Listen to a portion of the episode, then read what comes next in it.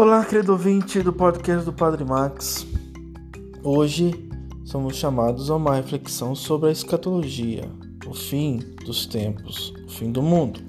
Que o mundo vai acabar, nós sabemos. O mundo vai acabar. E vai ser de uma forma terrível, porém, será terrível somente para aqueles que não se converteram. O pecador não vai necessariamente para o inferno ele só irá para o inferno se ele não se arrepender. É assim a lógica das leituras de hoje.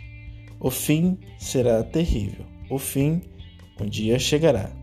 Mas quem cumpre os preceitos evangélicos, aquilo que Jesus ensinou, mostrou os caminhos para todos nós, através de sua igreja, dos apóstolos, pode ficar tranquilo.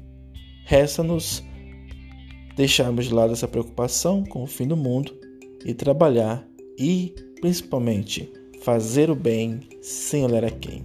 Louvado seja nosso Senhor Jesus Cristo, para sempre seja louvado.